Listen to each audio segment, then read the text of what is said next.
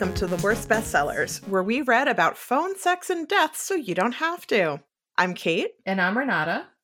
And for this episode, we read Brazen Virtue by Nora Roberts. Joining us to discuss this propaganda romance novel is phone phobic Christine, our resident Nora Roberts expert. Hello, Christine. Hey, guys. Welcome back. Yeah, thanks for having me. Welcome back also to all our listeners from our little break that we took.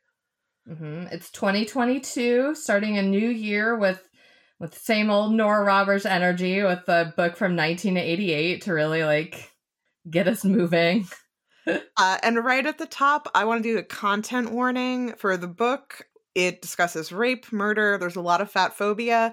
In our discussion, we probably won't get deep into the first two, but we'll probably get pretty deep into the fat phobia. That sounds like us. Yes. I did I wrote here's what I wrote in the document. I 99% unironically loved this book. The 1% is the unnecessary but unsurprising fat phobia. It is, as I've mentioned many times on this podcast, uh, all cops are bastards, yes, but I love a crime procedural. I love a murder show. I love anything of that vein. And that is very much what this is. It was the perfect ratio of like 70% mystery solving to about 30% romance. Uh, really, aside from like the really ridiculous and unnecessary fat phobia, it did, it, it felt like a good way to bring in 2022 for me personally. Hmm. For me, I always want to like couch my complaints about, you know, mysteries and crime procedurals uh, with I, I don't want to seem like smug about it or whatever. Like I know there was a big backlash when you know after like 2020 and like mass waves of white people suddenly like, oh wait, cops have been doing this this whole time. Like cops are bad. And then there were all these think pieces that were like Brooklyn Nine Nine is propaganda and like there was a big like wave of like in my corner of the internet everyone was like oh, oh like csi is propaganda like everything's propaganda and these shows are bad it's like well they're like super popular um, with a lot of people. And I just have never liked them. If you listen to this podcast, like you kind of know this not really my brand. I don't really, I've never really liked mysteries. And like, yes, certainly I too have had an increased awareness of like how actually terrible real life American cops are, like in the last few years. Not that I ever was like, I think cops are great. But you know what I mean? Like, and I don't want to like turn this into a whole thing. But what I want to say is that I'm not trying to come at this from a, a like totally like woke smug thing. Like, I always knew cops are bad. It's just like, I don't really like mysteries and I don't really like this. And that's what the, it's like, like I, I think, don't like it. I think kind of what you're trying to say is that you do believe that people can hold separate in their mind that real life cops are terrible frequently and systemically, but that fictional cops are can be good. Like I I think right. that is kind of what the what you're trying yes. to like aim at there. Thank you for thank you for unpacking that. yes. But that you personally also don't care for fictional cops. I don't. Fuck them. well, maybe maybe next time, uh, Renata, do you like like royalty romances? Because she has a couple where there's like oh, secret prince, you know, dates commoner. We could investigate some of those. If I'm ranking it, I like royalty more than cops, I guess. Gotcha. Gotcha. I feel like we should do the ghost ones at some point, but I feel like that's also a discussion for the future because right now we have read this one, and for better or worse, we do need to discuss yeah, it. talk about this one. Um, another thing we should say, I don't know, speaking of like the politics of Nora Roberts and the politics of propaganda and like fucking whatever, uh, this was recently released on Netflix as a movie. Uh, and the movie is just called Brazen, which makes sense because I don't think Brazen Virtue makes sense as a title on like any level. Like it doesn't make sense as a phrase. It doesn't make sense with this book. It's just kind of like a weird little word salad attached to this book. I think it's supposed to be like sexy virtue, but they didn't want to say sexy virtue, so they said brazen. But what's virtuous about it? The sexiness. Okay. what about horny virtue? I mean, I don't. I also think maybe that wouldn't have passed the cover meeting. All right. It's also not like lifted from the book. Nowhere in the book is the phrase brazen virtue. So it's No. just nonsense. No, and it's book two of a series called Sacred Sins. And the first book in the Sacred Sin series is called Sacred Sins. And it's like, well, virtue is not a sin? It's like, I don't know. Like, it doesn't fit. Anyway, so they shortened it for the Netflix movie, which is just called Brazen, which, like, fine.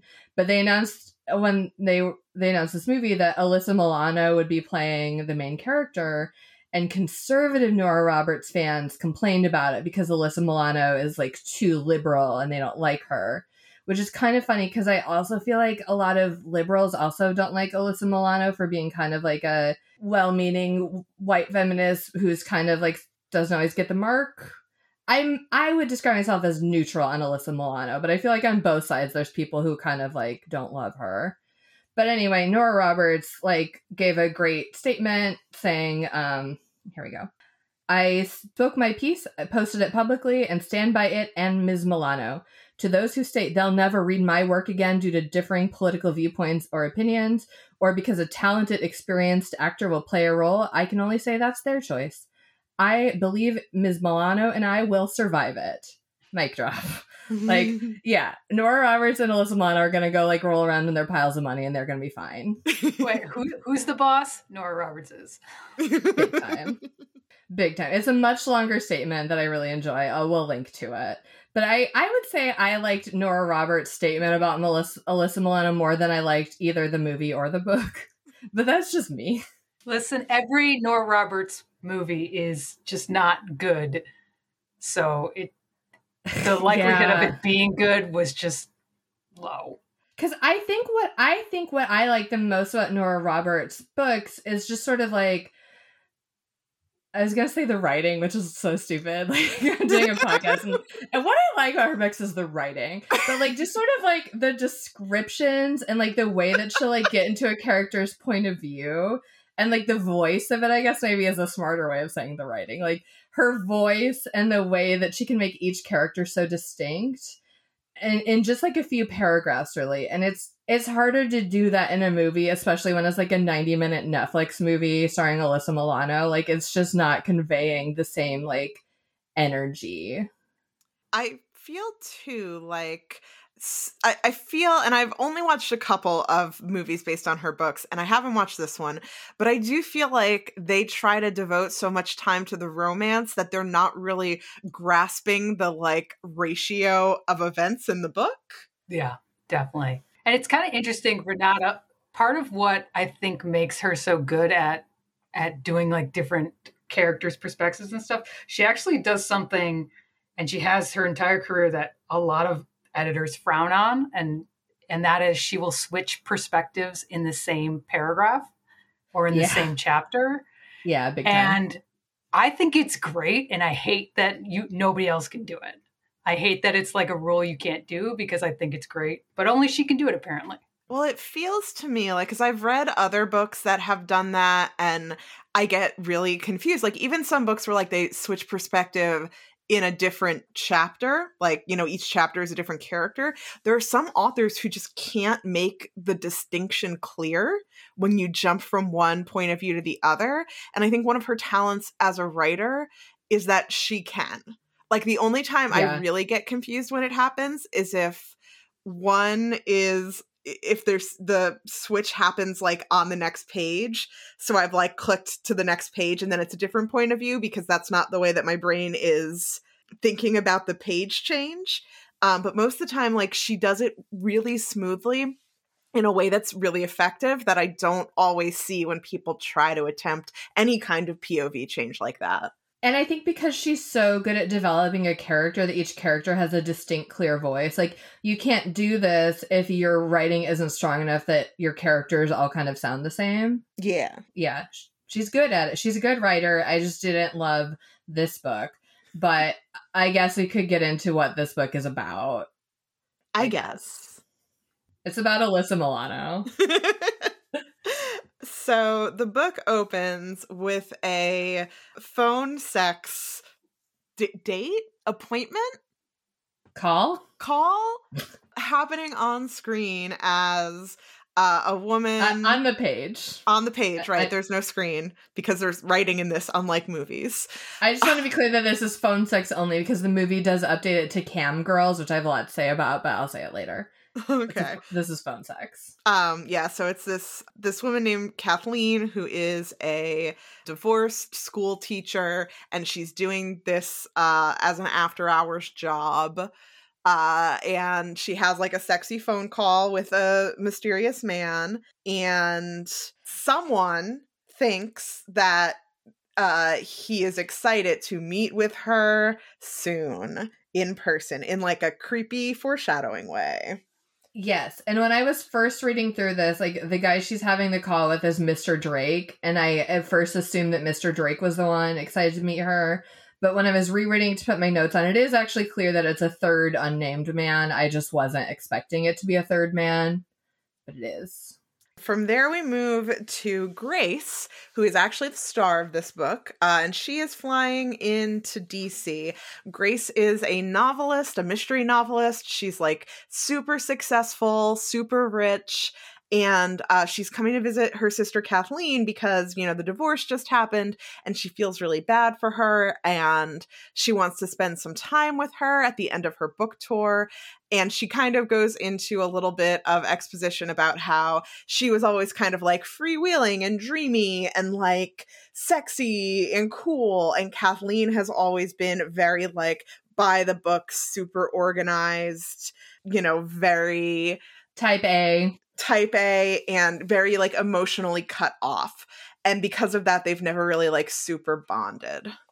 Grace is like a manic pixie dream crime novelist. She's just she's like so beautiful and everyone like you know, she's here to to bring a touch of whimsy to your life, but also murder. Yes. So Kathleen picks Grace up from the airport and drives her to the new house she's renting. And foreshadowing, when they first get out of the car outside of the house that Kathleen is renting, Grace looks over at the house next door, which is starting to be under construction, and says, like, ah, like, if I owned that house, I would do this, that, and the other thing. And I would, like, that's a beautiful house. That's the sort of house that I would live in. And you know, has those completely random thoughts as she walks into the house, which is more foreshadowing. Yeah, it's it's like some other t- Nora Roberts loves cops and she loves HGTV. I think before HGTV was even a thing, like she loves home renovation. So there's a lot of Grace being like, "Oh, like your neighborhood has so much character, and these houses are like this kind of house." Like, but like a lot of home improvement narration that I also did not care about. I mean, her husband now was a contractor, so I feel like some of this is just like self-inserting. Maybe No, her, absolutely, yeah. which is fine. Yeah. It's fine. I love that for Nora. She can do it all she wants. It's just not my favorite thing. uh, so once they're inside, uh, Grace starts sort of needling Kathleen about the divorce. She's shocked that Kathleen doesn't have any custody of her son. And Kathleen explains that she agreed to a no fault divorce and gave full custody to her ex husband Jonathan because he was emotionally abusive and he has like temper problems and like put their gardener in the hospital because he beat the shit out of him because he like moved a rose bush to the wrong place. And And and he is like super rich from like a rich family, and Kathleen's like from a normal family. And we get in some of Kathleen's narration that like she doesn't know how to be someone who's not like Mrs. Jonathan's wife. She had spent Breeze- all her Breezewood. bre- something like that. Yeah. Um she'd spent all her time there making friends with like her husband's friends' wives and like being a society lady that like now that she's back home essentially like living like s- close to the neighborhood where she grew up teaching at her high school uh she really doesn't know like how to be a person. But she is now that she's out of the house and away from the abusive ex-husband trying to hire lawyers to come up with a custody arrangement where she'll get to see her son Kevin and also has hired a detective to kind of dig into her ex-husband Jonathan. And that is the point where Grace says oh well like i can help you pay for that. It sounds really expensive. And kathleen shuts her down and says like i don't need any of your money. I can do it on my own. And tells grace that she has her own way of making her money to do this and that is as a phone sex worker. Hmm By the way, like that's great. Like you know, do phone sex work if that's what you want to do. If I had a super rich sister who was like, "Let me pay your legal bills," like, honey, no question. Thank you, thank you so much for offering. I this is a character trait that comes up so often, and I don't really get it. as a person who refuses financial help and can't bring herself to ask people for help when she needs it, I do understand that aspect if, of the character. but if she's rich, rich though, if she's flying first class, Uh, it's like- still it's hard, even if they're rich, rich, even if they won't miss the money. Like I don't want to get into it, um, because there are some situations that I've been in that I don't necessarily want to air out, but like it is difficult. But I also think that part of her refusal is not that kind of like pathological need to not ask for help that I have. And part of it is that she just, she and Grace sometimes like do not get along and she is somewhat resentful of Grace's career and money. yeah, no, that's that's true and that's clear. But nevertheless, uh yeah. Well, well I'll tell I can tell you some stories about resisting help. Financial Oh, help from people who are better off than you. But we Oh, won't get into them now. We will get into the fact that Grace uh, is initially very skeptical of this phone sex line. And the more she thinks about it, the more she actually thinks that it's like a brilliant idea. It's 1988, remember? So now that sexually transmitted diseases are on the upswing and people are nervous about casual sex, you know, having phone sex as a, a way of communicating with people to get like your rocks off is actually a really interesting idea. She um thinks about like asking Kathleen if she can sit in and get some ideas for a future book. And most importantly, Kathleen goes into explicit foreshadowing detail of how the transactions work. The callers never know the person's re- the um, sex worker's real name. They never know their address or even their phone number. Uh, they call the office and request a particular girl or request like anyone. They give the office their credit card number, and then the girl will call them back collect. calling them collect like really sent me. Can you even still place collect calls? I guess. I have no idea.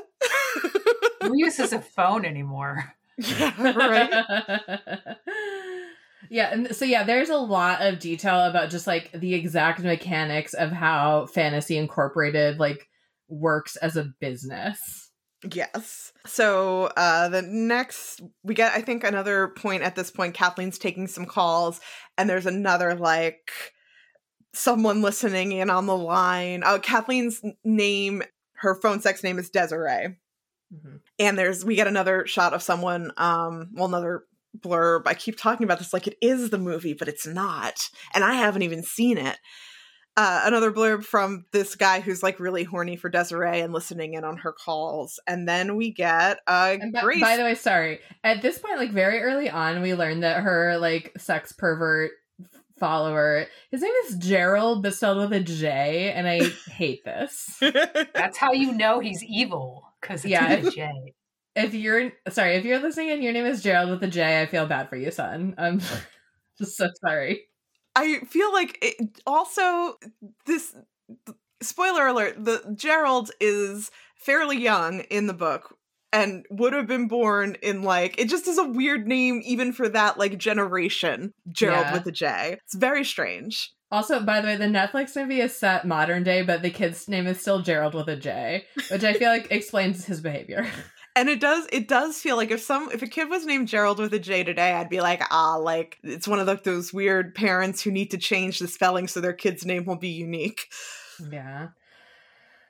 Although the name Jerry is with a J. Is is Gerald with a Yeah, but I it's never Jerry is short for Gerald, which is spelled with a G. Like I have an uncle Jerry. Yeah. Right. I'm just saying, like, it come. You know what? We don't have time to get into the etymology of Gerald with a J, but I didn't like it. Yeah. So chapter two starts uh, with Grace waking up and looking out her window and seeing the uh, hot neighbor in the ha- in the yard of the house that she had been thinking like could be so beautiful with a little work, doing like constructiony things or whatever people do when they work on houses. And she shouts to get his attention, and they chat a little bit and flirt a little bit out the window. And we get from the gentleman's perspective, his name is Ed, that she looks super familiar to him and he can't quite place it. Um, and it's not just because her sister lives there and like he's used to seeing her sister, like something about her is familiar to him. And he comes over a little later and has a copy of one of her books and is like, ah, I see you're this famous mystery author whose work I really love, and I'm a cop and I love your books. And can can you sign this one for me? Listen, this is very important information here. Ed is one of very few Nora Roberts characters that has a full beard. He's mm. a full bearded man. This does not happen a lot in Nora's world. He's described as looking like Paul Bunyan. Yeah. Parentheses complimentary, I guess. He's also a redhead. Yeah. redheaded beard. man with a full beard. She likes that is the uh, the other man I'm thinking of also is a redhead with full beard. So a little bit of a type, I guess. Yeah, r- red hair is rare. If you've got it, you should try to have as much of it as possible. guess so. Uh, by the way, Grace writes her mystery novels under the name G.B. McCabe, like the initials, and he's like G.B. McCabe. Uh, by the way, here's a quote I pulled. When Grace finds out that Ed is a cop, she says to him, I'm crazy about cops some of my best characters are cops. Okay. Like again, it's the 80s and I know we hadn't had like as a as white people full anti-cop backlash, but that's a wild thing to say. So they chat a little bit and he she kind of talks him into taking her around the station at some point so that she can like you know just brush up on cop work and also they're flirting and um, they decide to go out to dinner that night and then the best thing in the book happens. we cut to Ed and his partner Ben driving around in the um in their their car doing police stuff and they stop at the hardware store so that Ed can get some like I don't know jobs I think. Yeah, construction stuff that construction people get and he tells Ben to go get a cup of coffee at the convenience store across the street. And Ben does. And he realizes when he goes inside that a robbery is about to take place and there's just these like three pages where it's just Ben like stopping a convenience store robbery in progress and like wrestling the guy to the ground and getting the knife out of his hand and like it's just it's insane. It's insane and i'm crazy like i love it. I something about it. I was just like, this is the greatest thing I've ever heard in my life. What is this doing in here? It's pointless. It never comes back. It doesn't tie into anything. And I love it. It's like, it's like Nora Roberts was writing West Wing fix it fan fiction, but like 13 years before that even happened on the West Wing. It's just so absurd. And maybe I'm just crazy because we haven't been podcasting for a while. So it's all like built up inside my brain. But I, it was it was amazing. I love it well, so much. Kate, if, if you recall, way back in Naked in Death, she also has uh, Eve Dallas stop a convenience store robbery. So I think maybe it's just a, a thing she likes. Yeah. Oh, it was just so pointless. I loved it.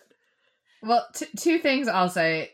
Sacred Sins, book one of this is the story of Ben getting with his wife Tess. So maybe it was supposed to be like, "Hey, you you read Sacred Sins? Like, remember Ben? Here's him." Anyway, so maybe there was a little bit of that. But B, I I didn't like this. I was like, this is pointless. Why are we doing this? And like with convenience stores, like workers are always told just to like let the robbery happen because insurance will cover it. Like, man, just let him rob it. Why are you being such a fucking narc? God. oh, it's literally your job to be a narc? I don't care. I don't like you. it was it was just like it was unhinged and I feel unhinged about it. Like I got to that part and literally, like, normally I'm kind of like, uh, I don't know what I want to do for a dramatic reading. Like, re- one page into this, like, completely unhinged, wild, bonkers thing that happens in, like, chapter three of this book, I was like, this is my dramatic reading. By the way, for the Netflix movie, I guess you'll be pleased to know they kept that. And like it's a full like they destroyed the convenience store. There's like chips everywhere. And I was just watching it like you should just let us take it.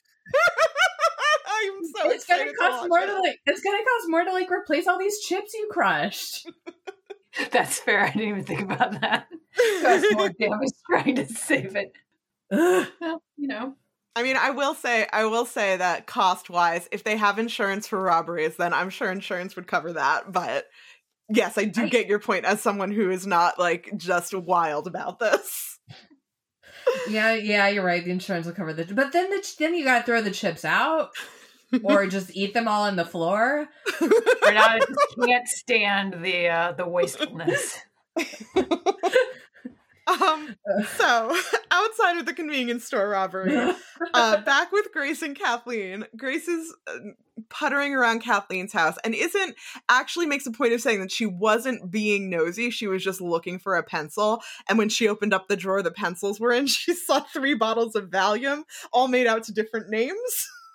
Oh, I think I think the timeline is off because I think she actually finds this before the date and before the convenience store robbery. Well, the But, convenience yeah. store robbery happens before the date. Okay. Yeah. okay. Convenience store robbery, then finding the Valium, then Yes. the date. I mean, I keep my Valium with my pencils, so I, that's rang totally true to me, for me. Yeah, I mean, I always go get my drugs under separate names from different Totally. pharmacies and keep them with my pencils. I mean, they let you do that so easy. Well, it was 1988 and all the cops were busy. That's fair. They're stopping all those convenience store robberies. Yeah. Uh, so Grace confronts Kathleen about this, and Kathleen like loses her shit and says like, "Well, I'm just taking them because the divorce is so stressful, and you always judge everything I do, and like, you know, this is why I didn't want to tell you anything because like." You know, I can't live my own life. You need to have, like, they have a huge fight, and Grace considers staying home and trying to patch it up, but ultimately decides that, like, she and Kathleen both need to cool off. So she goes off for her date with Ed. I mean, Kathleen, it's the it's the '80s. Nobody did Valium. Everybody was doing Coke. So, like, get with it. or PCP, which we'll discuss later. Kathleen also specifically is like, no, I've like booked a shift with Fantasy Inc. Like, I'm busy. Which the Fantasy Inc. seems to sort of operate on like a Babysitters Club model. It's true, it does. They were the original you- work from home. Yeah. you know, and again, I have no complaints with Fantasy Incorporated's business model. They seem like they run a tight ship. They just were not prepared for Gerald with a J. And who could be? Who could be? I, I want to touch upon this at the end um, about the whole conceit of this book. But so Grace is off for dinner with Ed, and while she is gone, Gerald with a J breaks into Kathleen's house and keeps calling her Desiree. And at first is upset she doesn't look like Desiree said she would look, but then, like, in his mind, she does. And he rapes her and then murders her with a phone cord strangles her. And then when Ed takes Grace home, tragically, of course, she finds Kathleen's body, and Ed calls his other cops to come to the scene. So there's a bunch of crime scene stuff. There's a lot of like Grace freaking out and being numb and trying to give her statement. And immediately she's like, oh, like it's her ex husband. Like she told me that her ex husband has a temper and was abusive and like kill almost killed their gardener and d- did kill, I guess, content warning for this, a cat. Yeah, hated it. Yeah. And all this other stuff. Like they need to find Jonathan. Like he's the one who did it. Although, so Jonathan lives in Seattle, Washington, and they're in the other Washington, so there is a bit of a uh, travel problem. Yeah. But Grace is like, he's rich; he could hire someone to do it, which is a good point. So the next day, Ed and Ben are doing a, you know, knocking on all the doors to see if anyone saw what happened. And I'll let you talk about this part, Renata. Well, so when we when Christine suggested doing this book because of the movie, um, she was like, and there's this character that I can't wait for you guys to meet named Mrs. Kleppinger. Is it Kleppinger? It's Kleppinger. Kleppinger. Christine was like, Mrs. Kleppinger, you gotta meet her. She's great. And uh, she is great. She's got a bunch of cats. They go it. It's like very classic, like Simpsons cat lady kind of vibes, just like covered in cat hair. But also, she believes in past lives, and she says that she knew Kathleen because they were at the like what was it like the Battle of Antietam or something. Like she says they The were like in the Civil War. To- Vicksburg, thank you. They were in the Civil War together. She does seem to have been a Confederate in her past life, which is like eh, minus sign in her column. But other than that, everything's great. I just loved it. That that to me was like the convenience store robbery for Kate, where it's like this doesn't this doesn't really contribute anything, but I'm living. And she does actually provide some helpful clues, actually, but it's buried in with too like we the reader realize it's helpful, but because it's buried in with so much like past life regression shit, they just like kind of write her off, and that's that's on them. it's true. Wait, is that in the Netflix movie? Not to this extent. There's a brief thing. I don't even think she's in it. I think they mentioned like one of the neighbors said something about like knowing her in a past life or something. It's like you kept the convenience store robbery, but not this. Fuck you guys. This is what I'm talking about with the things that they focus on. You could have cut one sex scene and put the Mrs. Clevenger scene in, and it would have been way better. Yeah, hard agree.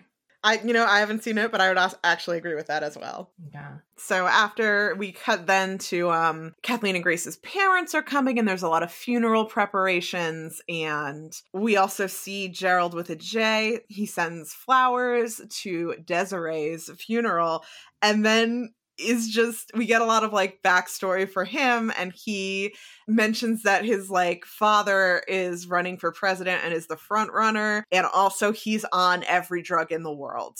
It's just like he's doing Jay's journal. Oh my god, Jay's journal is Gerald's journal. I just blew out the microphone with that revelation. I don't care. It's so important. It goes all the way to the top. Oh shit. Oh shit. I like this book now. You've just made it better. I do want. By the way, Jay's journal, of course, was the, eh, the anonymous book that we read last year. If you aren't familiar with that episode, it was like Go Ask Alice, but about cults and drugs, and it's and it's this kid Gerald with a J. I want to say also we kind of like blipped over the president or not the president. We blipped over the funeral stuff, but some of I really like that. I think this is the stuff that Nora Roberts does so well. Is like these parent characters are only in it for like a couple chapters and only partial chapters because we have to like keep cutting to like Gerald the J and whatnot. But like you just get such a sense of their relationship. Like you really feel for the parents, but you feel for Grace because she realizes like, oh no, like I have to be the mom now because my parents can't handle this. And it's just like really moving and this like really well rendered relationship in like a pretty short time. yeah it's it's very good and we also i think it's interesting um when we when we're at the funeral uh after we find out that gerald with a j sent flowers jonathan With a J. jonathan with a j kathleen's ex-husband shows up and there's like a whole conversation between him and grace when like she's confronting him where he's like you know yeah you believe everything she said but like she's not the person you think she is and i think you know that. Like i think deep down you know that all of the things that she fed you about why she left are not the full story and like paints kind of a different picture of kathleen where like she was more obsessed with you know being a wife and mother as a role than she necessarily was being jonathan's wife and kevin's mother Yeah. and it's like with no excuse for Jonathan if you know of him being like abusive and you know killing a cat and all this stuff Unforgivable.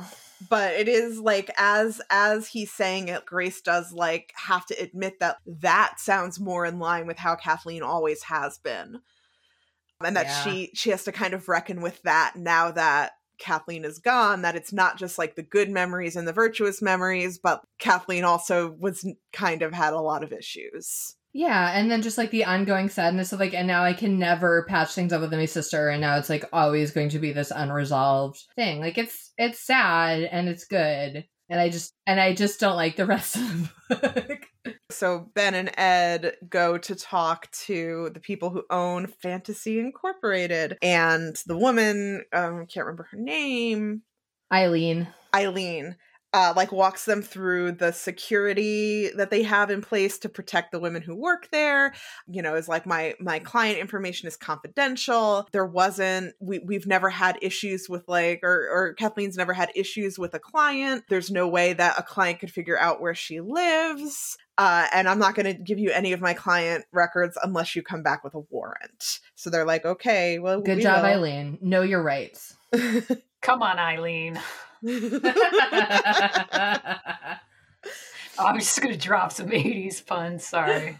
no, great. We're we're in 1998, baby. They're right on time. So here comes, I think, kind of the crux of my disappointment with the book. Like the thing that really just the entire time I was shaking my head. We meet now another woman who works for Fantasy Incorporated. Her name is Mary. Her fake sex phone name is Roxanne. And there is a lot of words dedicated to how fat Mary is and how she's never had sex in real life because she's so fat. And she like has no friends and she's like 70 pounds overweight, which is like just pointless. She's just Yeah. a giant gross blob and all she cares about is food and Like, she's a she's an accountant, so she makes good money. But as a phone sex operator, she uses her extra income to buy more food, and then it describes her eating like chips, and it's like chips cost like two dollars. Like you, this is un like her. This is just like mean, and also like getting into you know the the kind of arbitrary pointlessness of like BMI and like weight goal numbers or whatever. But like if somebody's 70 pounds overweight, like Nora describes her as like her neck had disappeared, like she's like totally shapeless. If depending on like what height and build somebody is, if they're 70 pounds overweight, like they they're not gonna look like I, I don't know. I feel like Nora's describing her as someone who's like 600 pounds, like that my 600 pound life show or something. Like that's sort of the vibe of it. She's just like in bed and eating all the time. And it's like if she's 70 pounds overweight, like she can shop at Lane Bryant. Like she's like Yeah, here's I think I'm I'm looking at and you know fucking BMI and ideal weight and the whole weight system is very fucked up. But I quickly googled ideal weight chart for a five foot uh seven woman because that's how tall I am. Uh and it is 122 to 149 pounds. So going by this, I am 70 pounds overweight and I'm hot. Frankly. Yeah, big time. Yeah. And also like people who are more fat than that can also be hot. Like Yes. and, and can have sex. yeah, like it's not like 70 pounds overweight is not like the be all end all of someone's life. You can have like a normal, you know, it's not like the way she describes this woman is as if she's essentially Jabba the Hutt. Yes. And by and by the way, Jabba the Hot fucks. It's a little bit like it's the 1980s where basically everybody was smoking. and They'd really rather die than be fat. So, like, because you know, you'd smoke so that you wouldn't have an appetite, so that you could keep weight off. And it's you Mhm. know, it's kind of like nowadays where people would rather die than get a vaccine. So I don't know if we've like really made any strides, but And it's Yeah. it's interesting too because she does at one point go into like a, a very brief overview of like dieting and makes a point of saying like fa- uh, fad dieting and yo-yo dieting is bad for your body and you shouldn't do it. And I'm like, okay, well that's correct. I pulled this whole quote because this the Mary slash Roxanne of it all is like the worst and most blatant fat phobic, but throughout the whole book, there's tons of weird food issues on display because Ed, the cop, is also like a vegetarian health food nut who's really annoying about it, and everyone around him is annoyed about it. And they're all like, oh, lighten up, Ed. Like, when Grace comes to dinner, she's like, I brought my own bag of chips because I thought all you were going to have is vegetables. But, like, because Grace is skinny and hot, it's like cute that she likes chips. And, like, Ben, like, Ben eats half a pie for lunch, and that's fine. that is fine. I would, I would love some pie right now. but I mean, like, now Nick- I also want pie. Okay. Right? Let's after this, let's go get pie.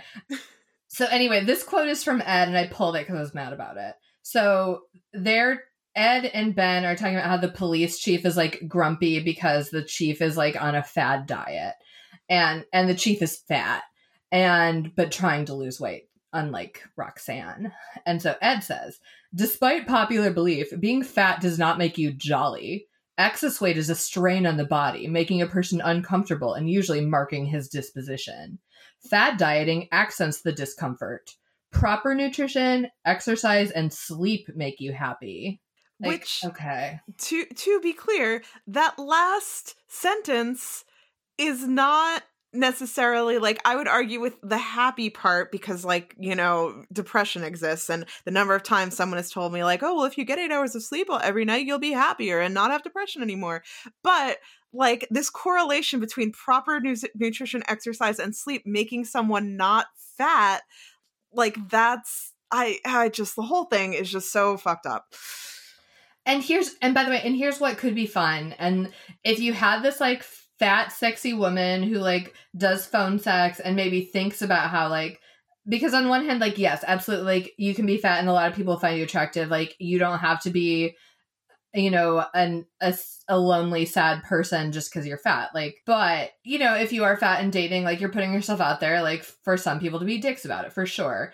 And you know, I could see there being an interesting character who's like I bet some of these guys would be mad if they knew I was like fat like this, but like they're horny for my voice and that's cool. Like I feel like you could do an interesting character who's like a phone sex operator and is fat and like you know that disconnect between the voice and the visual. I feel like there could be something there, but this is not it, Nora. Yeah. And I think actually um, we did forget to mention going on this rant that uh, Gerald with a J does show up and also rape and murder Roxanne. Well, he only he only we hadn't even gotten there chronologically because he only does that after we've had like three pages about all the food she eats. Yeah.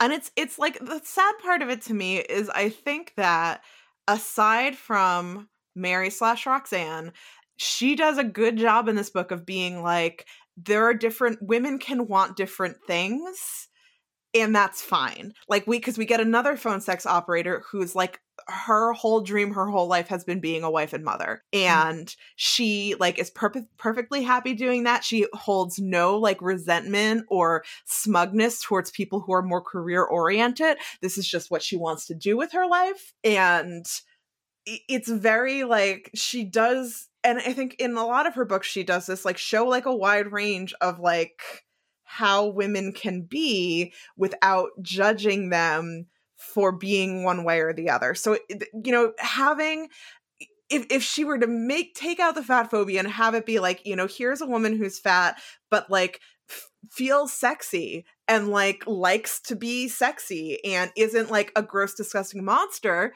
but like owns her body and you know does this because we see like kathleen does the phone sex for the money um one of the other ones does it for the money. One of the women that grace talks to later like enjoys just like the concept of it. Like i, I feel like it would have been an interesting point to put in like here's this whole diversity of women who are all doing this for different reasons and they're all valid and like instead this happened it said this um in the movie because they're cam girls the character of roxanne is is thin and conventionally hot. Yeah. Well if you think about it this is this book is actually i'll probably talk about this later again is actually kind of like a a pre naked in death which also has the three licensed companions that are killed. They're very different oh, yeah. women. They want very different things. So i feel like maybe a couple years later nora roberts looked back on this and went I could have done that better. And then she did. Yeah. Um, we should we should in fact move on from this because we did talk about it for a little bit here. But so after after Roxanne is killed, we get a scene with Grace where she is looking through all of the sympathy cards and trying to figure out what to do with them. And among them, she notices that someone sent flowers to the funeral who addressed Kathleen as Desiree. So she immediately goes to the police station to give the note to Ed and Ben and their boss and everything. And while she's there, she meets for the first time Ben's wife, Tess, who is a police consultant, who's a psychiatrist, and was, I guess, the star of the previous book, Sacred Sins. Why the hell did Netflix make that one? Why did they pick this one first? I'll tell you why. Because they wanted to put Alyssa Milano in like a leather corset and make her do like a cam girl stuff. also, by the way, in this book, uh, Kathleen explicitly doesn't do any of the S and M calls. Like she only does like vanilla sex, phone sex calls. In the movie, because you know we're living in a post 50 shades of gray world baby like she is like a solo dominatrix so she just like stands in the room and sort of like cracks a whip at no one and she wears like a sequin Phantom of the Opera mask so to like hide her face, but only some of her face. Jesus. So then, yeah, so they picked this one because then they could be like, oh, Alyssa Milano, now you have to be like a sexy Phantom of the Opera dominatrix, please. And I assume that doesn't happen in the other one. I mean, it doesn't even happen in this one, but you know what I mean.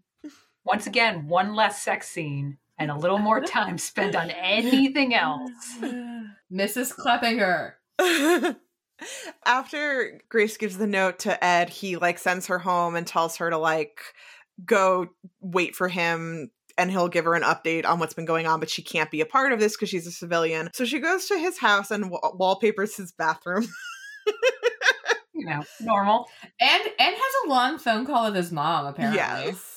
Tess, meanwhile, is like takes a, a look at the different profile, like the different cases, and starts to like come up with a profile of the rapist. And Ben's very much like, You, I don't want you in danger. And she's like, Well, tough cookies. They find out that the flowers were bought with a credit card belonging to a senator who has a teen son. And then other things happen.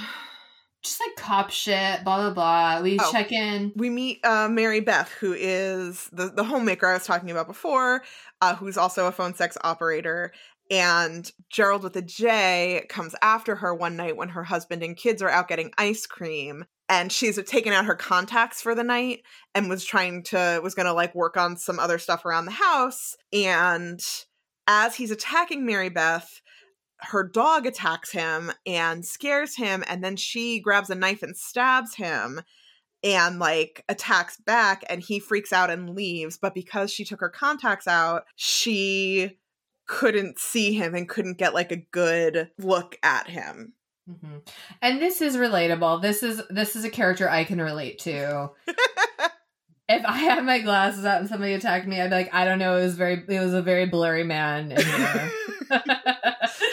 was it a man it might have just been a brown smudge yeah, yeah. It might have been a small tornado. I'm not really sure. Something happened.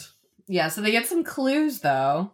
yes from you know sort of what she saw and they now can officially be like okay these are all connected to fantasy incorporated Fantasy Incorporated, and they got some blood because she stabbed him, so they can do CSI shit.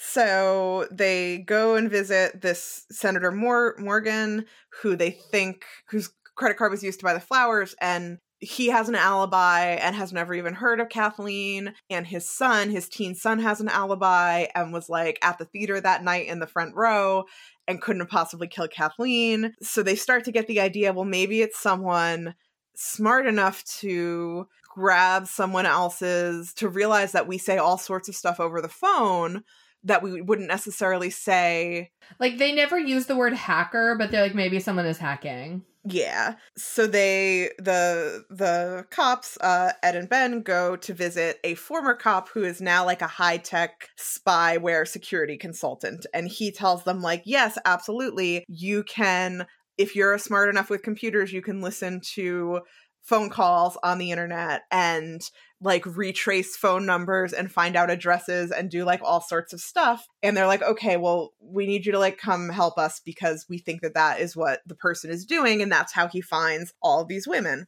um meanwhile grace has gone to fantasy incorporated and talked to eileen and tried to get some information out about uh, Kathleen's work there and and any clues that Eileen might have. And when Eileen doesn't have anything for her, she decides that she is going to join Fantasy Incorporated and pose as her sister in an attempt to lure Gerald with a J out. hmm And Ed thinks this is a great idea, guys. He just comes in, he's just like, wow, Grace, this is just the best thing I've ever heard. Guys, Ed sucks. um, if you didn't gather by Christine's tone, he's like very protective. He's like, it's a bad idea, blah, blah, blah. And he talks about how, like, he is just very, like, unprotective of women. And I always imagine when I get married, like, she'll work at home and, like, never do things. And she'll, like, just want to be at, at home. Um, Ed. Well, here, I mean, here's my my one defense of Ed in that particular case. When he is explaining that he always imagined that he'd have like a wife, he'd fi- fix up his house and then find a wife and like you know, get married and have some kids, and that his wife would be a stay at home mom and wouldn't have to work. He explicitly says that it's because his mother, he was raised by essentially a single mother who had to work so hard to raise him and his siblings that he wants to make sure that his wife never has to do that. And then he does go on to say to Grace, like, I'm in love with you, and it's so weird because you're the exact opposite of what I pictured, but I don't even care. I guess. I guess he does do that. I don't like him. So that is that is my my one defense of Ed. It's fine if you don't like him. That's okay. But that that would be the context I would say for Yeah. his I want my wife to stay home all day. yeah, I it is one of that past tense, and now I'm like fine that you don't. But he also kind of doesn't always seem that fine with it. Anyway, so Grace sets up with the police. Ed doesn't like it, but like all of the other like the chief and everyone um agrees to it and he kind of begrudgingly is like okay like I know that you need to do this for closure and it is a good lead. Meanwhile Gerald with the J is starting to act out like more he always had been like a quiet kid who got like perfect grades and was a perfect, you know, senator's son or whatever and he after the attack on Mary Beth that is unsuccessful, he beats the shit out of a kid at school and sends him to the hospital. by the way, the names in this book are so wild. The kid that he beats up is named Randolph Lithgow. That's all. they set up at home with what the fuck is her name? With Grace. They set up at home with Grace doing calls and like cops watching and Billings uh tracing all the phone calls to see if someone else gets on the line. And they do that for like two days and it doesn't yield any results. Well, the second day they do hear someone get on the line, but not long enough to trace where it is, except within like this like large, like 10 block radius or something. Mm-hmm. And then by chance, the next day, Ben's wife, Tess, the psychiatrist, is visiting her sister, who happens to, or her cousin. I was a little. I think it would maybe it was her sister in law. I think maybe her brother. I I don't mean, know. I'm- There's I don't think it's her sister-in-law. As I as I said that, I was like, oh wait, because that would mean that her brother was oh yeah, the, um, the senator. yeah. but so I think they're cousins But they call her the senator's granddaughter. But maybe it's a different.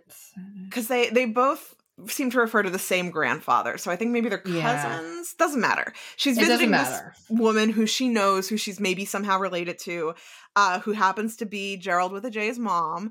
And she said, like, oh, like this feels like a professional vi- visit. And Gerald with a J's mom is like, yeah, like it's my son. He's acting out. He's done all of these things recent- recently. I think he's on drugs. He beat up this kid. And as she's describing Gerald with a J, Tess is like, oh shit, like this is the guy Yeah. but she can't tell anyone. Well, she claims she can't tell anyone because of confidentiality rules. But one of the confidentiality things is if you know someone's going to hurt someone else or themselves, you're allowed to break that.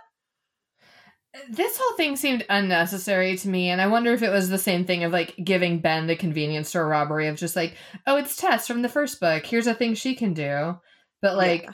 she corrects the case at the same time that like Randolph Lithgow calls to say he recognized uh, Gerald with a J from the police sketch because he saw it on TV from the hospital after Gerald beat him up. Like they were all like closing in on him, and it didn't really seem like they needed this test thing, but whatever.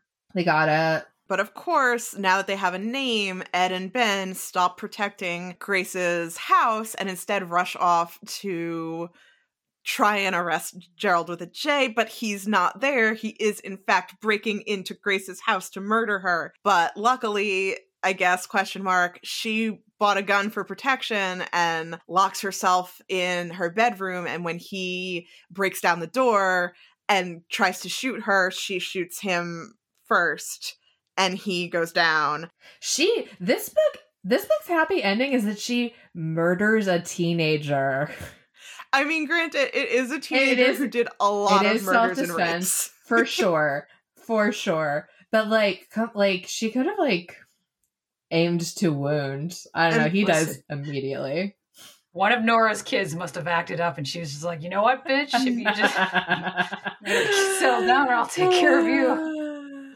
So yeah, so that's essentially how it ends. Ed and Ben come back, and Ed's like, "Oh, I'm so glad that you weren't murdered. I love you. Let's get married." He actually he asked that like way early, like the first time they have sex. Yeah. Which is red flag city. but... I'm telling you, I'm telling you, Ed sucks. But uh, yeah, but she's like, how well, I can't quite seem to say no to that, but I'm not saying yes either. And then like immediately after murdering a teenage boy, she's like, yeah, we can get married, but I won't iron your shirts. And that's literally the end of the book. Yeah. Uh, it ends that way. And it's pretty abrupt. In, in the movie, uh, in the movie, Ed kills him. Oh, I see. What? Tell us a little bit more about the movie. The movie makes some kind of wild changes, actually. Maybe to me, most notably, that they're cam girls and she wears uh, a sequined Phantom of the Opera mask. also, one of the other cam performers, like, they're going through the list and they mostly have normal names like Roxanne and Desiree. And then one of them is named Alpha on top in all capital letters. And they show Alpha on top multiple times just like as a background performer. And I'm like, what's what happened here? What's your deal? That should have been the, the Mary Beth character. Her name should yeah. have been Alpha on top. yeah. That was a missed uh, opportunity. But one of the other big differences is that I think in the book Kathleen Catholic school is all girls, right? Yeah. I'm not we, sure. May, maybe I just assumed. At any rate, the school doesn't play a big part in the book. In the movie, the school is a big part of it. And Gerald with the J is one of her students, and so is one of the other suspects. Like they start, um, they interview multiple boys at the school as suspects. And this is another this is a wild thing that I was like, I don't know if this technology checks out. So like the cam operators have their cameras set up at their house and they have like, you know, like ring lights and like you know what it looks like but then they have a teenage boy who's in high school who they describe as like the camera operator who like does something at the office with the cameras. And it's like you hired a teenage boy for this job, A. and like he's a suspect and then they're interviewing him and he's like, "Well, I work there so I'm allowed to watch them." And Ed or Ben, one of the cops is like, "Uh, no, that's not how that works." I'm like, "His job is to look at the camera feed. What are you talking about?" Like like yeah, he seems like kind of like a little pervo, but like this does seem like literally his job is to watch these camera feeds. um, but he didn't do it. Oh, and and he's gay, and and then so Grace uses her like mystery novel powers to be like, oh, he's gay. Like her mystery power novels include gaydar, and she's like, he's gay, and then they find out he has because like he's being really suspicious, but it's because he has a secret boyfriend, and the secret boyfriend is one of the other suspects there's a lot of teenage boys who end up being suspects. So they sort of narrow in on that more quickly because of the school aspect of it. I think maybe because the nature, like the nature of this phone sex thing is like you want it to be local number, so that keeps it local. Versus like with cameras, it's like all over the world. And they do mention like, oh, she had a client from Berlin, like blah, blah, blah. But by narrowing it down to the school thing, but then it does make the other ones a little bit more random. I don't know, but like half the half the suspects are like kids from the school. what else? Yeah, no no major action from Mrs. Cleppinger. Just just tragedy. I can't. Yeah. And they can't like it seems like everybody at Fantasy Incorporated is does like S and M dominatrix stuff or what if you if you're a man you're just a dom a dominatro just down, I don't know, whatever Alpha on top's gender identity is, and then all that dominatrix is. Mentioning the technology reminded me of what I wanted to talk about at the end, which is that so this book, like we said several times, is based in 1988, set in 1988. That's the word that you use, setting. And because of that, it was very interesting to me to read this and have none of them, it not occur to any of them that like the techno like it, it it could have been hacked and there's ways to like get the address and there's ways for people to like tap into phone lines and to like get information out of computers. And i feel like if this was the plot to if like everything about this was the same except that it took place in 2022 immediately they would immediately be like oh well someone clearly like hacked like I feel like in 1988, like this idea of like using technology to commit crimes like this was not as prevalent as it is now and that for readers like literally like the by the first chapter i was like oh it's like a hacker dude doing this like this is what's going on and this is how he's doing it and this is whatever and you know that is revealed to the reader as time goes on but i feel like that maybe wouldn't have necessarily been the case in 1988 that it would have been maybe more mysterious of like how is this happening I mean, yeah, because all the cops are like, when Eileen at Fantasy Incorporated is like, oh, there's no way. The cops are like, oh, yeah, it sounds like there's no way. Goodbye. Yeah, that was fine. That was interesting. I guess. Anything else I forgot to say? um I, I, I do want to reiterate that I do think Nora's character work is good and like the writing is good. I just like, as a book, I was not into this on a lot of levels. I think this is one of her. She's sort of moving out of her silhouette select phase and into her era of like more bigger books. So I think this is like her 1st Mhm. step in that direction where she's like, okay, I'm going to go a little more murder, a little more bigger story. So I feel like it's just the beginning of what she's building on, what she gets better at, but it's not. It's not one of her best. Yeah, it is. Again, I, I think it just comes down to the sexiness of like the phone sex slash cam girl aspect of it is why they picked this for Netflix. Because otherwise, I'm like, surely since 1988, like she's written something else that you could have picked Netflix. Like the In Death series. Yeah. Yeah. Uh, why? When will we get your dream Netflix in death series, Christine? I guess when I win the lottery and fund it myself because it's just ridiculous.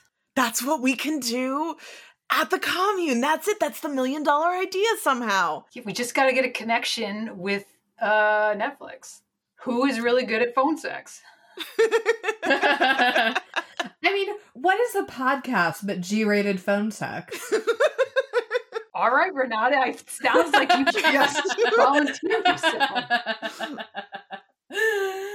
yeah, I mean, if I'm allowed to just only like read aloud Fifty Shades of Grey for my phone sex, that's I could do that. I mean, is that what? what I mean, we've want? already done that for free. Yeah, we've already done that.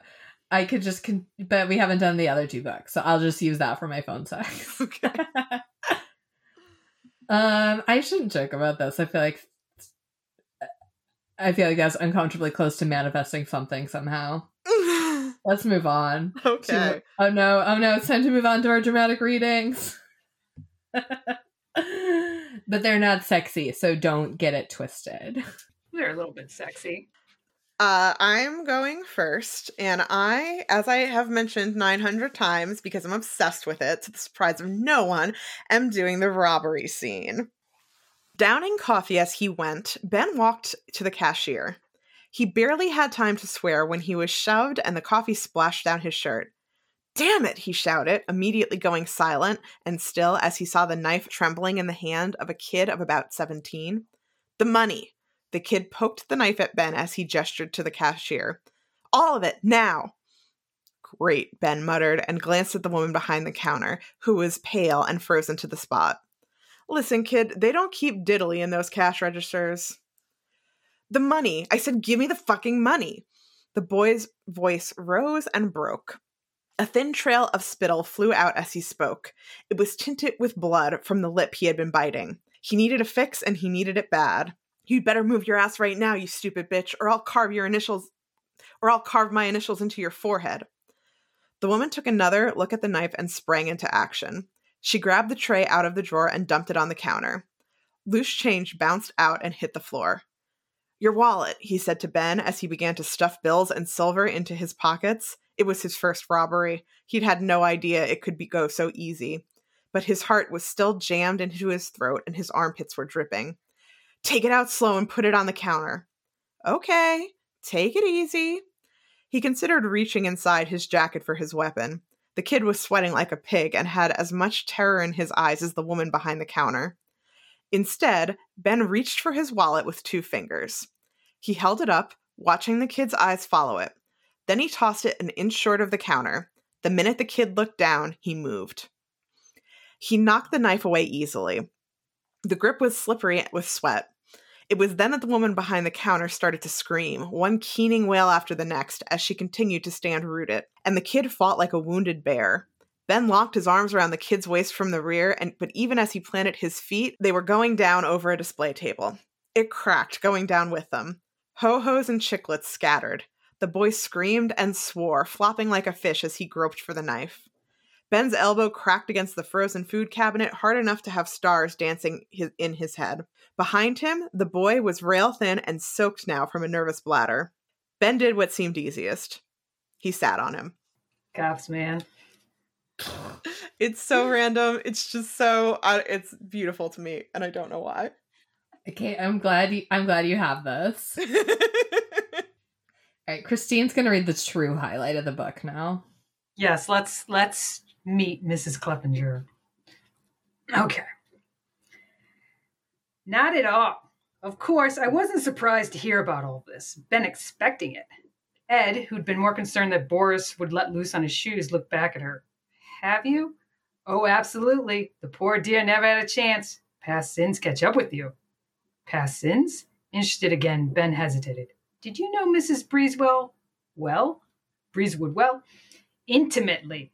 We survived Vicksburg's together. A dreadful battle. Why, I can still hear the cannon fire. But her aura? Mrs. Cleppinger gave a sad shake of the head. Doomed, I'm afraid. She was murdered by a group of Yankee raiders. Ma'am, we're more interested in what happened to Miss Mrs. Breezewood last night. Ed's patience, usually generous, was running thin. Well, of course you are. Her glasses slipped down her nose so that she stared myopically over them. Such a sad woman, repressed sexually, I'm sure. I thought she might be happy when her sister came to visit, but it didn't seem so. I can see her leave for work each morning while I'm watering my gardenias. Tense. The woman was tense, bundle of nerves, just as I remember from Vicksburg. Then there was the car that followed her one morning. Ben sat back down, cats or not. What car? Oh, a dark one. One of those rich cars, so big and quiet. I wouldn't have thought a thing of it. But as I was watering my gardenias, one has to be so careful with gardenias, fragile things.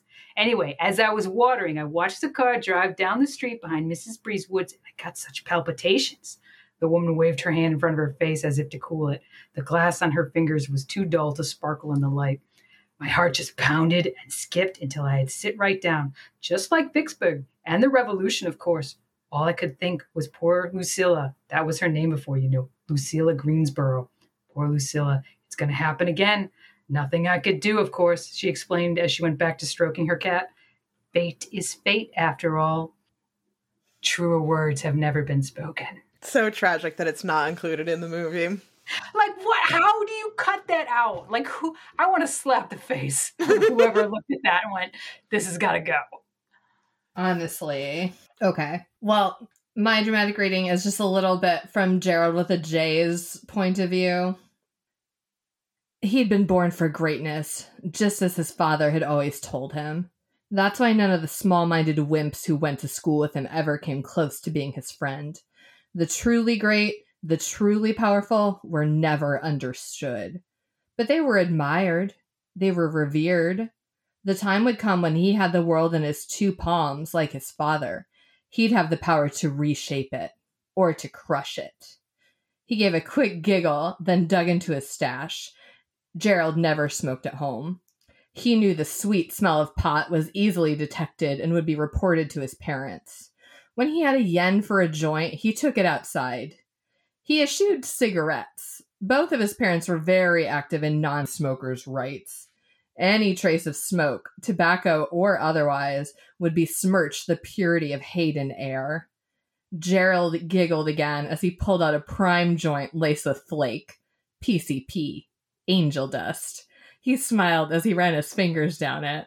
A few tokes of this, and you could feel like an angel. Or Satan himself. So yeah, I do feel like Nora learned about drugs from reading like Go Ask Alice and Gerald's Game, or not Gerald's Game, Jay's Journal. Oh my God, Or Gerald's maybe- Game. Everything is converging. Uh, Like a bad D.A.R.E. episode. Gerald's Game and Game is with a J also. Gerald's Jame. Uh, uh, that's the future. I think you've managed to improve Gerald's game, though.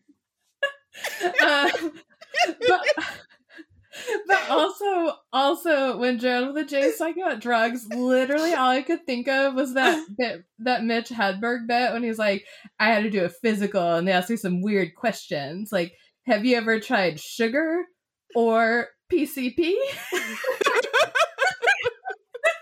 I was like, all of this was in Mitch Hedberg's voice to me, which didn't work for the character, but it was really funny to me. Oh, R.I.P. Mitch Hedberg. Uh, but also the POV here, I feel like if you read, well, what's his name? Barron Trump, I feel like Barron Trump's diary is probably this also. That's all of what this is. It's Barron Trump, it's Gerald's Jame, and it's Mitch Hedberg. Nora Roberts is an oracle, y'all. She's looking into the future. I don't know why Gerald's James is so funny to me. no, thank you, because it is. I don't. I don't know. It just is. Uh, by the way, this is a while ago. At this point, Gerald's Game is a a C tier Stephen King novel that we read a while ago. If you don't know, Kate, this year's Halloween party's theme should be Gerald's game.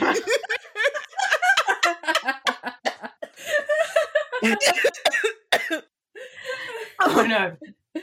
Killed Kate. Whoops. oh my god. Everybody come as your favorite James.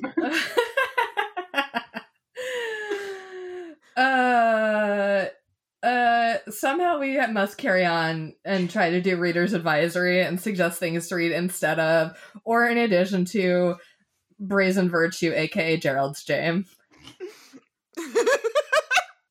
I don't have anything, honestly. I didn't like this book, and I don't read books that are like this, other than like other Nora Roberts books.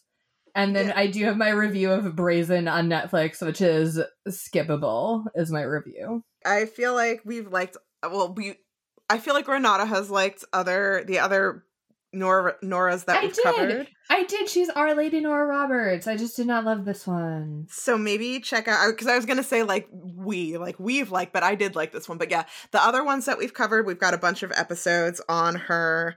Yeah, we we read tribute. Was that what it was called with our book club? Uh, Yeah, we did make our we made our like normal. It's not normal, but it's not a worst bestsellers book club. Read this, and they yeah, I think it was called Tribute. That sounds like the one. Yeah, and then I there's other ones that I've like the only one off the top of my head that I can think of the actual title of is The Collector. Um, but there are other good Nora Roberts books out there. So if you like Renata or like this doesn't sound like it's my jam, there's so much Nora out there that I'm sure you'll find one that is your jam. Yeah, and if you liked kind of the idea of this, I would definitely dive into the JD Robb books because I think she just does it much better now. So that's a whole series that you can get into. Yeah, I'm. I'm. You know, I'm again. I'm cutting her slack because she is our lady, and because this is from 1988, and and we've grown as a culture since then. And if if you like the kind of hacking element, she does have a book uh, called The Witness, where the woman protagonist is kind of does a lot of computer stuff. That book does, however, contain the male protagonist that I hate the most out of any Nora Roberts book ever. So just heads up for that. Yikes. We'll we'll have these and maybe some other ones if we think of them up at our website worstbestsellers.com. This is let's be honest, not a particularly strong reader's advisory segment. And we'll just move on from it and play the rock paper snikt, the game where Kate says who Dwayne the Rock Johnson would be if he were in this book, and I'll say who Wolverine would be if you were in this book, and Christine can choose which most enhances the book, or she can choose paper, which is to leave it as is. Okay. Uh, so one of the things actually that we didn't mention is that Fantasy Incorporated is actually a mom and pop business. Uh, it is run by Eileen and her husband and her husband's sister.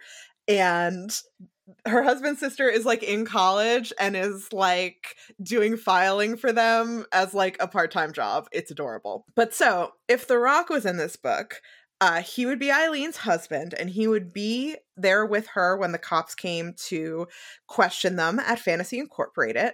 And once it becomes clear that the murders are related to the phone sex workers working at Fantasy Incorporated, he would team up with Grace to help solve the murders while the police are holding their own investigation. Uh, he would be very involved with helping her set up her line to impersonate Desiree slash her sister.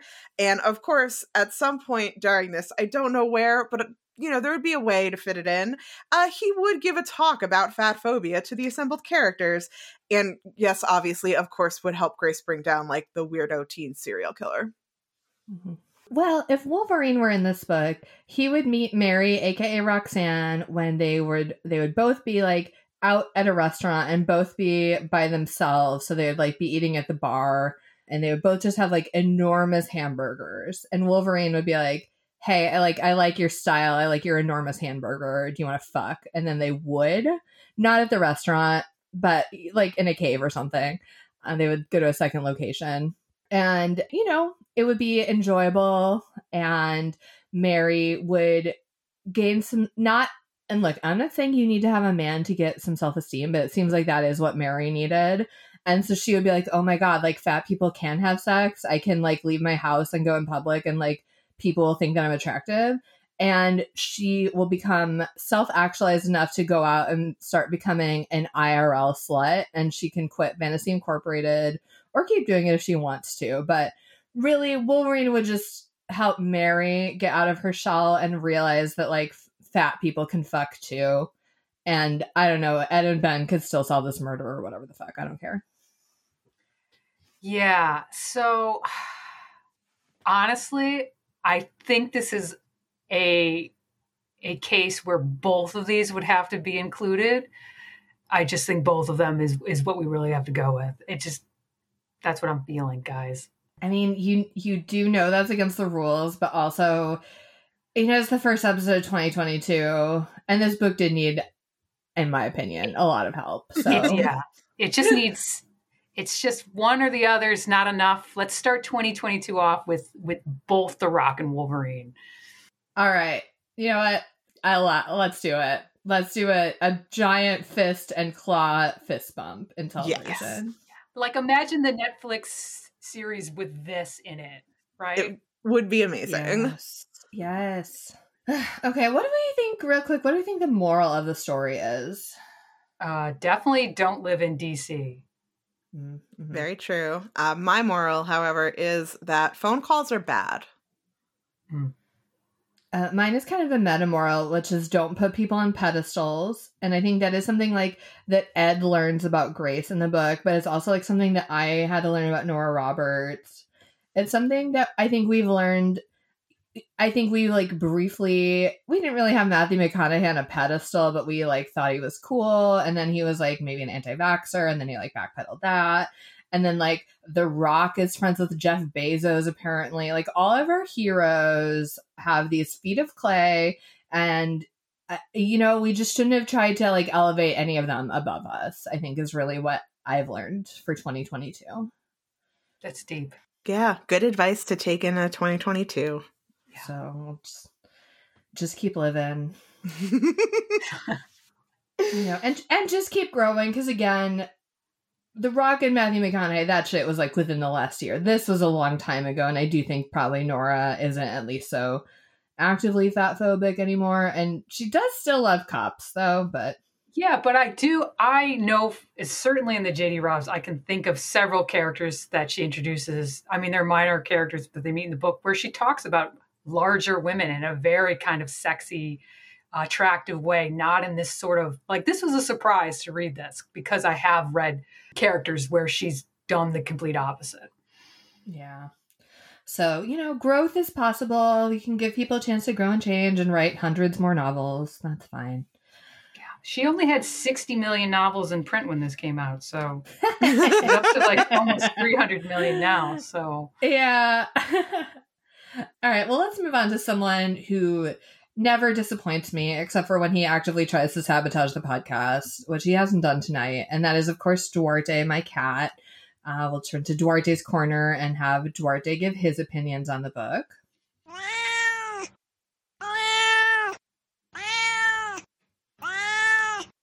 I know. I look when that guy Jonathan murdered a cat. I truly was like, oh, surely he has done all the crimes. He should be arrested, and he got he seemed to get away with everything. Frankly, But I am glad, uh, like you said, that uh, cats do later on get some positive representation when we meet Mrs. Kleppinger and all of her cats. and it is total bullshit. You're right, Duarte, that Netflix cut that out of the movie. So sad. I'm gonna I'm gonna cancel my Netflix. Ridiculous.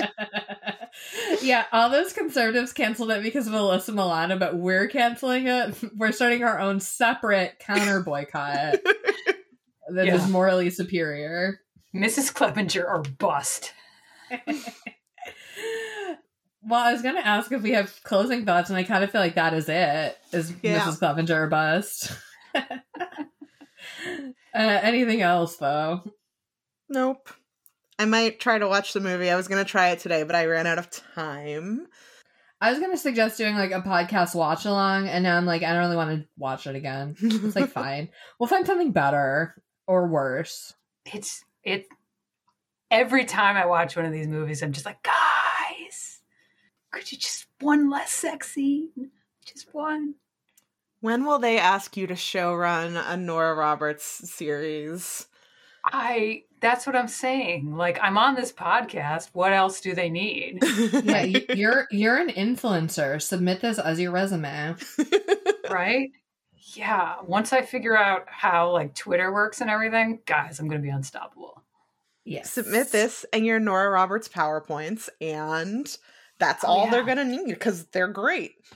That's right. I should. I'll just both of them. My TED Talks. well, if you'd like to come and join us in our campaign, uh, you can find us on Facebook and Instagram at Worst Bestseller spelled normally. Um, we're on Twitter at Worst Bestseller with no S because the S went to Gerald's James. he, he needed it. He, well, he he hacked us and stole the S. It's Where's Gerald James? James. Gerald's James. um, we have a Goodreads group that's best access by going to our website, worstbestsellers.com, and clicking on the Goodreads link. You can subscribe to us at Stitcher, Apple Podcasts, Amazon, Spotify, all of the places where you get your podcasts. You can subscribe there, as I'm sure you know. And if you do, please take a moment to rate and review. When you rate and review, it moves us up in the charts and makes it easier for new listeners to find us. If you don't rate and review, then we are going to hack your phone lines and steal your credit card numbers to buy flowers for other people's funerals, and you'll definitely get in trouble over that somehow. We also have a Patreon that you can access by going to patreon.com slash worst bestsellers. Patreon is a service where you pledge a small monthly recurring donation that goes to us to do things like pay for new equipment, pay for our web hosting, pay for an accountant as tax season rolls around. And uh, in return, there are all sorts of perks like a newsletter, postcards, stickers in the mail, all kinds of things. And uh, finally, we do have a Discord server. There's a link to it on worstbestsellers.com, and you can go there and join folks in talking about all sorts of uh, worst bestsellers related stuff. And we have a merch shop. It's I'm so my brain is so dead from the podcasting break. I forgot the order that I say this part in. We we do have merch available. You can see, find the link to that on worstbestsellers.com too. Thanks. uh, you can find me and Dorothy personally on Twitter and Instagram at Renata Snacks. You can sort of find me on social media at 14 across. I'm sort of taking a social media break, but I do hang out in the Discord. Uh, and you can find me on Twitter occasionally at CE underscore Ricketts if you want to shout more Nora stuff at me. I love it. Yeah. Yeah, if you want to get her trending so she can, um, you know, work for Netflix. Write these movies. and we will be back in two weeks with another Nora Roberts book. Uh, this one's called. Uh, this is another bad title, actually. We're going to be reading "Carnal Innocence" by Nora Roberts. So Ooh, see enjoy you then. it. yeah. Bye. Bye. Bye, guys.